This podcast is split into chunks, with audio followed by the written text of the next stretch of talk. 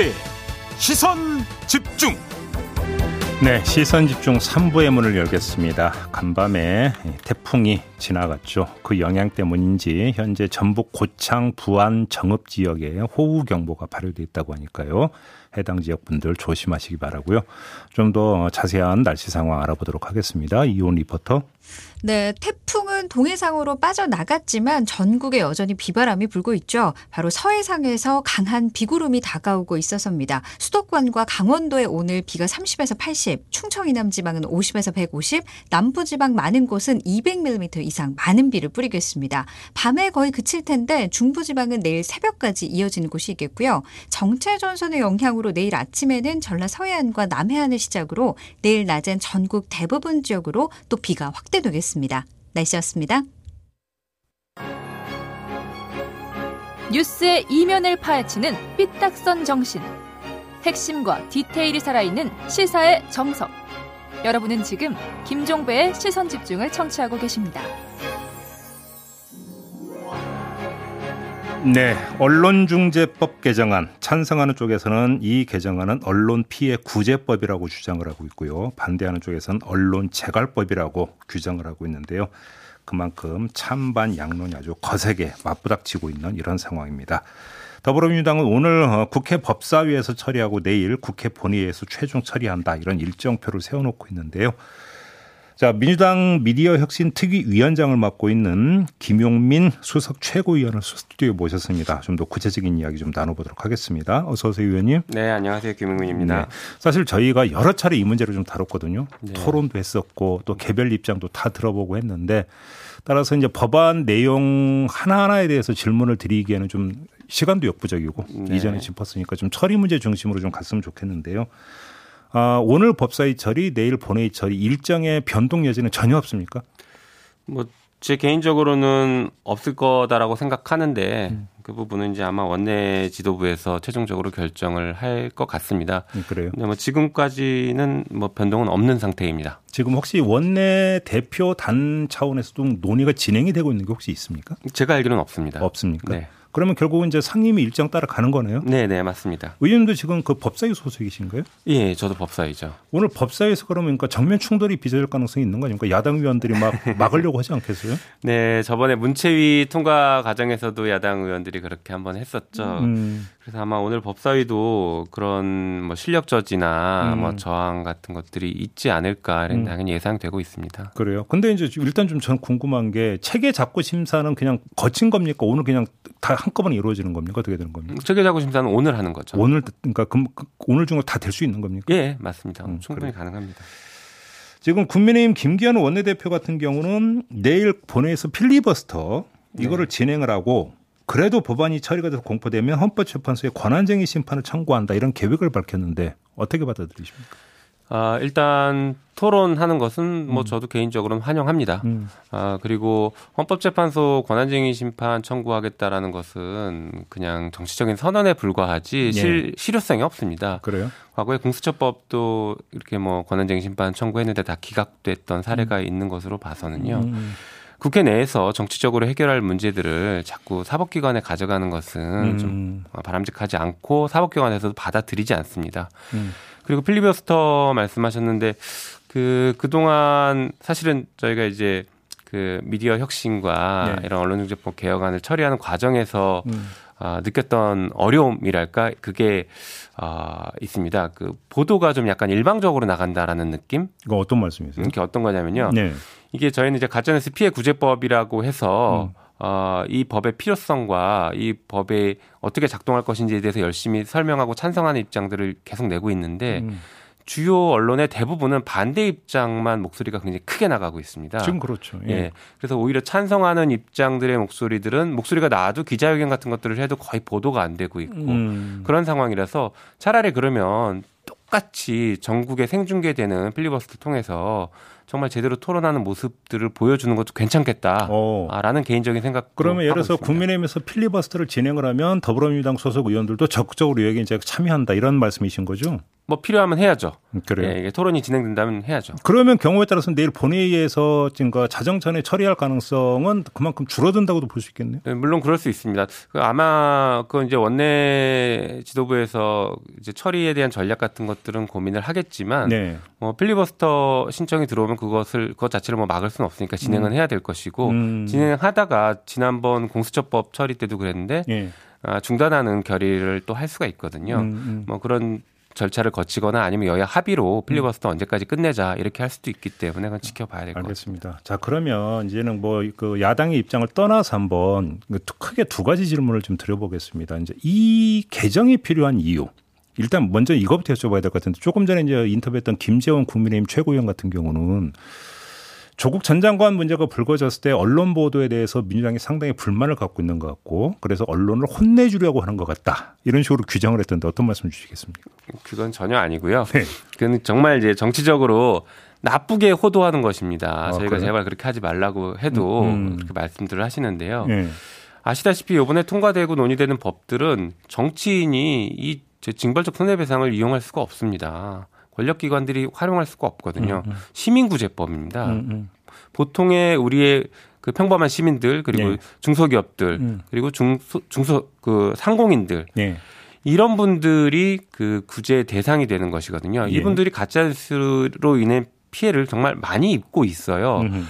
음. 그런데 이분들은 정말 어디 가서 호소하기도 어렵고 소송하기도 어렵고 소송해서 이기더라도 변호사비로 다 나가고 음. 하니까 소송도 엄두를 못 내고 있거든요. 예. 그러니까 이런 분들이 가짜뉴스로 피해를 입었을 때 구제하기 위한 법이다 이렇게 음. 봐야지 뭐 권력기관들이 활용해서 악용할 것이다 이쪽은 제가 볼 때는 가능성이 매우 낮은 얘기를 거의 불가능한 얘기를 자꾸 하고 있는 것 같고 호도한다 이렇게 생각합니다. 그러면 두 번째 질문을 좀 드려볼게요. 그게 이제 그런 네. 가중과 절실하고 절박한 법이었으면 좀 미리미리 하시지 왜 이 시점을 이렇게 몰아서 하시는 겁니까? 아, 그 부분은 저도 이제 할 말이 좀 있는데요. 네. 이게 2020년, 그러니까 작년 6월부터 법안이 상정돼 있던 법이고 오랫동안 논의가 되었던 법들입니다. 음. 네. 아, 다만 그게 그 상임위에서 본격적으로 논의가 빨리 진행은 안 됐던 것 같긴 한데요. 네. 어, 당에서 어, 이 법을 이런 법들을 다 미디어 전반을 좀 그 돌아보는 법들을 만들자라고 해서 어, 지난 5월 달에 특위를 출범시켰고 그때부터 논의가 이제 활발하게 진행이 됐던 것입니다. 그래서 예. 이게 갑자기가 아니라 이미 세 달 이상 논의가 됐던 것입니다. 음. 그러니까 저희가 민주당에서 본격적으로 하겠습니다라고 한 뒤로도 예. 세달 이상 지금 이미 진행이 된 법이죠. 예. 근데 지금 이런 어떤 정책 해석이 따라붙고 있습니다. 조금 전에 김재원 최고위원 같은 경우는 정기국회로 넘어가면 사실은 그 이제 대선 임박해서 이걸 처리하기가 이제 부담스러운 부분이 하나가 있을 거고 그다음에 또 일반적인 분석은 이제 8월 국회 끝나면 이제 몇 개의 상임위원장 자리를 국민의힘한테 넘겨줘야 되는 거 아니겠습니까? 그렇게 되면 처리가 더 난망하기 때문에 이- 이번에 몰아서 지금 하는 거 아니냐 이런 분석도 있던데 어떤 말씀 주시겠습니까? 어, 사실은 지금 처리해야 될 그 주요 어, 과제들이 훨씬 더 많이 있습니다. 예를 들면은 포털 공정화법이라든가 음. 이런 것들도 지금 처리를 해야 되고 어, 그 다음에 어, 노조 언론 노조 쪽에서 계속 얘기하고 있는 공영방송 지배구조에 대한 개선들 네. 이런 것들도 신속하게 처리를 해야 되는 상황들인데 네. 지금 상임위 일정상 이 법이 먼저 처리가 되는 그런 과정입니다. 그래서 상임위 일정에 좀 맞춰져 있다라고 음. 볼 것입니다. 또 하나 좀 중요한 것은 어, 언제 개혁을 하더라도 늘 반대가 있다는 것입니다. 네. 검찰 개혁 저희가 열심히 한다고 하면 검찰 개혁 반대 지금 하면 안 된다라고 반대하고 언론 개혁도 하겠다 그러면 지금 하면 안 된다라고 하고 음, 음. 되는 때가 없습니다. 음. 그러니까 할 수 있을 때 그리고 하려고 하는 의지들이 모여졌고 동력이 생겼을 때 음. 그때 하는 게 맞다. 저는 그렇게 생각하고 있습니다. 외람되지만 이런 그 질문을 좀 드려볼게요. 조금 전에 이제 공영방송 지배구조 개선 관련 법률 개정을 말씀하셨잖아요. 네. 근데 사실은 그거는 서둘렀어야 되는 거거든요. 왜냐하면 그 KBS나 MBC의 이제 KBS 이사회나 MBC의 박문진 이사회 구성 임기가 거의 다 돼가 이미 박문진은 지금 네. 그러니까 새로 구성이 됐잖아요. 맞습니다. 놓쳐버렸잖아요. 근데 왜 그건 그렇게 뒤 밀었습니까? 이제 그게 어떻게 보면 이제 저희 당 전체로 보면은 저희 당이 어, 부족했던 것인데 네. 어, 이제 미디어 특위 입장에서 보자면 저희가 최우선 과제로 삼고 이 부분을 추진을 했습니다. 어, 그러나 이제 해당 상임위와의 관계에서 어, 아시다시피 이 해당 상임위의 소위 위원장이 아, 국민의힘 위원장입니다. 회의를 열지를 않고 상정을 안 하기 때문에 음. 법을 저희가 논의를 할 수 없는 구조입니다. 네. 그래서 그 부분을 어떻게 해결할 것인가에 대한 고민들을 하고 있는 것이고 음. 저희도 그래서 어, 이 부분은 신속하게 처리하겠다 아니면은 그 대안이라도 어떻게든 마련하겠다. 예를 들면 우리 뭐 민주당에서는 뭐 그 관행적으로 추천해오던 이사들을 추천하지 않, 는 것도 우리가 먼저 하겠다. 음. 뭐 이런 여러 가지들을 논의하면서 얘기들을 하고 있거든요 공개적으로. 지금 그 말씀하시니까 그러면 일각에서는 지금 뭐 국회 의석 분포나 여러 가지를 볼 때 지금 그 안 바꾸고 지금 이대로 하는 게 민주당한테 더 유리해서 그러니까 그냥 차일피일 밀었던 거 아니냐는 분석이 되는데 그게 아니라는 말씀이십니까? 그렇지는 않습니다. 저희가 그 말씀드린 것처럼 공, 그 그동안 관행적으로 추천을 해왔던 것들을 예. 사실상 이번 정부 들어서 하지 않고 있거든요. 그러니까 음. 이미 법이 개정된 걸 전제로 저희는 이제 운영이 사실상 되어 왔는데 음. 법 개정을 빨리 하지 못한 것은 말씀드린 것처럼 아마 저희 당이 좀 그러면 네. 예를 들어서 지금 박문진 이사회가 새로 구성이 됐음에도 불구하고 그러면 다시 박문재법이라는 것도 손 보겠다라는 말씀이십니까? 정리하면 어, 필요하면 개정해야죠. 저희는 그것들도 다 같이 개정을 염두에 두고는 있습니다. 그래요? 그럼 그거는 일정은 안 나왔습니까? 관련 일정은? 아 말씀드린 대로 그게 다 이제 과방위에 그 소속돼 있는 법안이라서요. 아, 요번에 지금 처리되고 나서 아마 이제 다시 또 과방위, 그러니까 과방위 재구성은 좀 현재는 어려울 것 같고 네. 이것을 과방위 전체 회의에서 끌고 와서 할 수 있을 것이냐 아니면 소위에서 여전히 통과시킬 때까지 기다려야 되느냐 여기에 대한 논의와 결단이 좀 필요한 상황인 것 같습니다. 그다음에 지금 그 언론중재법 개정안에 반대하는 언론들이 그러니까 계속적으로 제기하는 문제 가운데 하나가 오히려 그 가짜 뉴스에 대한 악영향이 오히려 유튜브에서 더 심한데 그럼 왜 거기는 지금 빼느냐? 이런 이야기를 많이 해요. 근데 네. 저희가 이 문제를 가지고 여러 번 인터뷰를 때 초기에 이제 민주당 의원님께도 여쭤봤는데 할 거다. 그건 정보통신망법에서 이제 소화가 되는데 거기서 할 거다라고 했는데 소식이 없네요. 이건 어떻게 되는 겁니까? 네. 어, 말씀드린 것처럼 맞는 얘기입니다. 그 정보통신망법이 이미 개정안이 나와 있고요. 예. 어, 이렇게 보시면 될 것 같습니다. 오히려 거꾸로 개인들부터 먼저 그 규제하거나 음. 어, 징벌적 손해배상을 하거나 하는 법을 처리했으면 음. 과연 그걸 정당하다고 얘기할까요?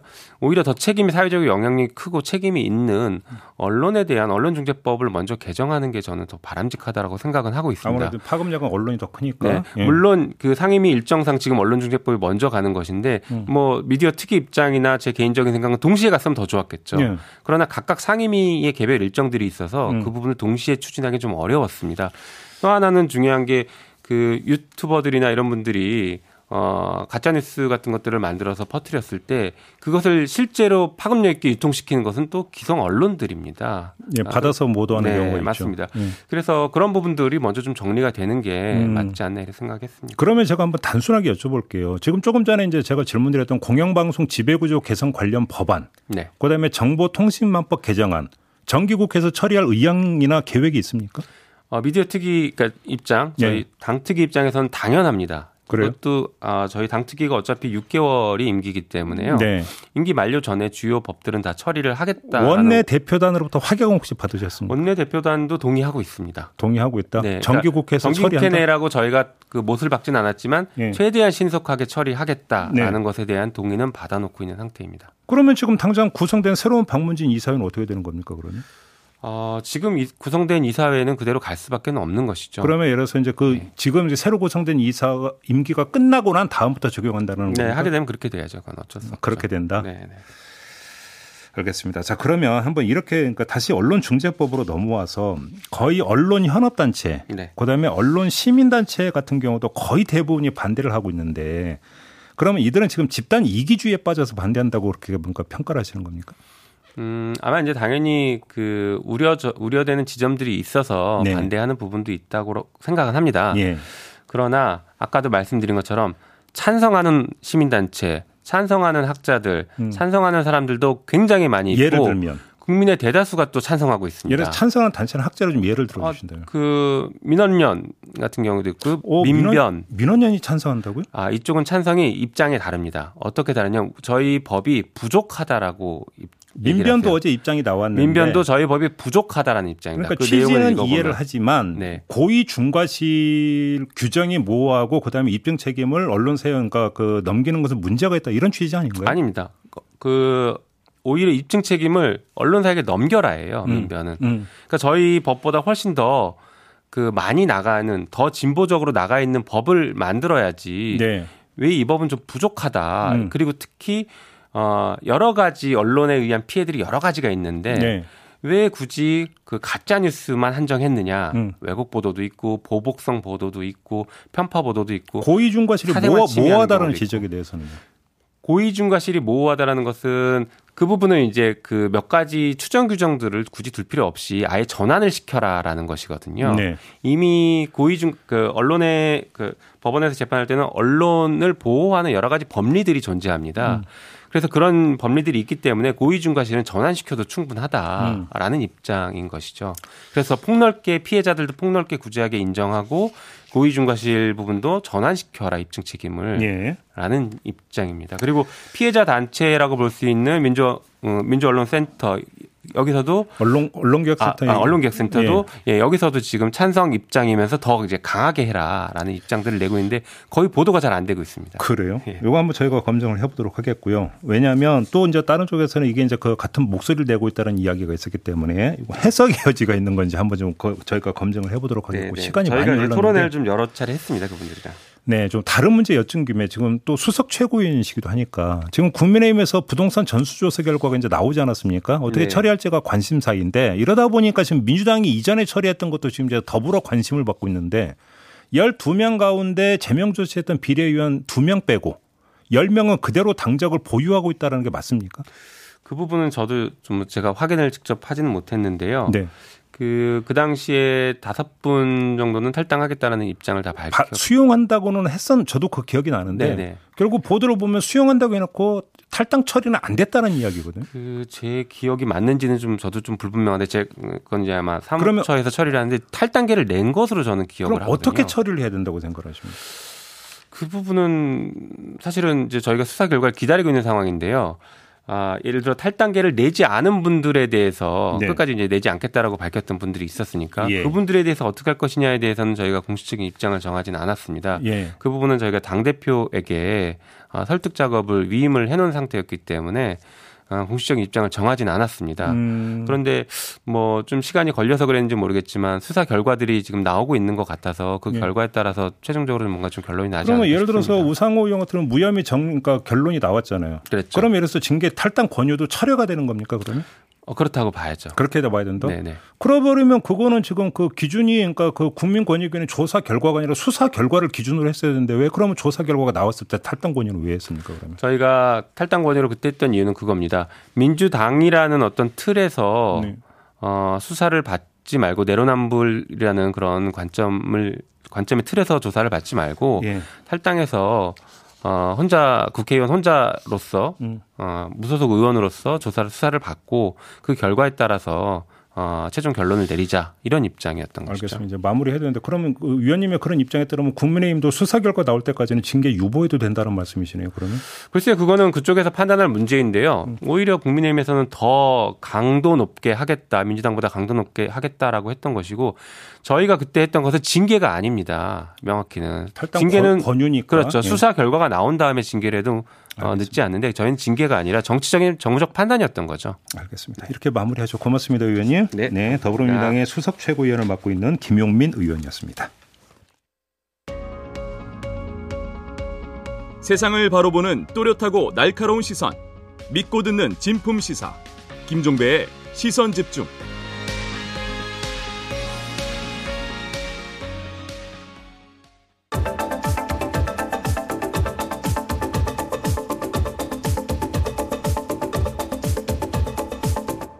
네, 시선 집중의 대미를 장식하는 비컨 뉴스 시간입니다. 헬마우스 임경빈 작가 모셨습니다. 어서 오세요. 안녕하세요. 자, 어떤 이야기인가요? 어, 대전에서 있었던 한 집회라고 주장하는 퍼포먼스 때문에 어제 예. 온라인에서 크게 좀 논란이 있었는데요. 어, 일단은 어떤 형태의 집회로 보이시는지 직접 보시고 예, 이야기를 나눠보도록 하겠습니다. 대전 시민 여러분! 한남 중이라고! 외쳐대고! 놈들이라고! 자기들끼리 낄낄거리는 사명주의자가 여기 있습니다! 이들의 실체는 여성의당입니다! 멋있어? 어디로 가가? 얘기 좀 하자고! 이게 뭐예요? 뭐 하는 거예요? 좀 기괴한 옷을 입고 여성 한 명의 뒤를 쫓아가면서 이제 마이크로 방송을 하는 이런 그 장면인 건데 한 여성을 쫓아다닌다? 네, 이제? 집회 집회에 참가했던 한 여성은 이제 쫓아가면서 이제 자신이 이제 문제 제기를 하고 있다. 그래서 음. 맞불 집회를 하고 있다라는 주장이 이제 저 유튜버의 주장입니다. 신남성 연대라는 단체 이름을 걸고 활동하고 있는 이제 왕자라는 유튜버인데요. 예, 예, 예. 예, 주로 저렇게 이제 페미니즘과 관련된 행사나 집회 혹은 뭐 관계자 개인의 직장 이런 데를 이제 찾아가서 음. 대형 확성기로 구호를 외치거나 조롱하는 일을 벌이는 게 이제 주요 콘텐츠입니다. 예. 엊그제 22일에 이제 백래시에 대한 규탄을 내걸고 있는 예, 헤일이라는 단체의 집회 현장을 찾아가서 음. 저렇게 영화 조커에 나오는 주인공 조커 분장을 한 채로 예, 참가자들을 쫓아다니면서 아. 어, 이런 행태를 좀 보인 겁니다. 다른 집회에 찾아가서 그렇습니다. 했다. 예. 예, 게다가 이제 뭐 참가자의 뒤를 쫓아가면서 물총을 발사를 하거나 행사 주최자를 향해서 이제 너는 끝이야라는 식의 이제 어, 위협하는 듯한 행태 이런 걸 보이기도 했는데 직접 한번 보시죠. 왜 벌이 달라고 벌리 좀 있거든요. 형이 저 벌리 달라고 그랬죠? 넌 끝났어. 네가 아무리 대중들을 속이고 기만하고 사람들을 선동하고 너의 남용들을 대한민국에 몰아가려고 하니까 넌 끝이라고. 왜? 진실은 거짓을 이길 수 없기 때문이야. 지금 보신 것처럼 이제 집회 참가자들이 1인 시위를 진행하려는 찰나에 지- 어, 난입을 해가지고 음. 어, 자신의 유튜브 라이브 방송을 통해서 1시간에 걸쳐서 중계를 했는데요. 아, 예, 구독자 수만 35만이고 실시간 어제 시청자가 어, 1만 5천여 명 정도였다고 오. 합니다. 그러니까 오, 예. 이제 집회 참가자들 입장에서는 본인들의 이제 얼굴이 그대로 이 많은 사람들 앞에 노출되는 것 자체가 좀 부담이었다. 음, 그리고 이제 댓글 창에도 보면 뭐 어, 꽃뱀이라느니 어, 페미를 어떻게 하자느니 이런 식의 이제 혐오성 발언들이 가득 찼었다 이런 얘기가 나왔습니다. 아니, 그러니까 왜 저러는 거예요? 어, 이제 본인들의 주장에 따르면 신남성 연대라고 이름을 붙인 것처럼 어, 남성들의 권리를 되찾는 일을 하겠다 이렇게 주장을 하고 있는데 음, 그동안 이 왕자라는 유튜버가 활동해온 이력을 보면은 주로 소란을 일으켜서 주목을 끄는 일명 이제 어그로를 통해서 유튜브 수익을 창출하는 쪽에 조금 더 가까워 보인다는 평가입니다. 어, 안티 페미니즘 집회를 한다고 해놓고 실제로는 어, 성추행 피해 사실을 고발했던 개인 유튜버를 뭐 돼지에 비유하면서 대형 플랜카드에 이제 사진을 인쇄해가지고 강남역 일대를 돌아다니면서 모욕하다가 마지막에는 실제 돼지 머리를 해머로 내리치는 이런 식의 이제 장면을 아이고. 연출한다든지 예. 어, 세월호 유가족들의 광화문 농성 천막 앞에 가서 음악을 틀어놓고 저속한 춤을 추면서 이제 조롱을 한다든지 음. 혹은 이제 엠번방 사건에 대해서 이제 피해자들이 자초한 일이다라고 네. 이제 표현을 하면서 피해자들을 조롱하기도 하고요. 음. 5.18 광주민주화 운동을 폭동이라고 부르면서 북한군 개입설을 퍼뜨리는 영상을 어, 찍어 올리기도 했습니다. 아, 이제? 음. 얼마 전에는 조두순 출소 현장에 난입을 해가지고 이 난데없이 그 법무부 호송 차량에 올라가서 발로 밟고 이제 파손하는 아, 그, 사람이에요? 예, 바로 그 인물입니다. 음. 지금은 저 일 때문에 이제 공무집행 방해 혐의로 입건이 된 상태인데 어, 쭉 보시면 이제 신남성연대 활동 전에도 유사한 활동들을 계속 해온 거를 알 수가 있습니다. 근데 지금 시민단체라고 표방한 거 아닌가요?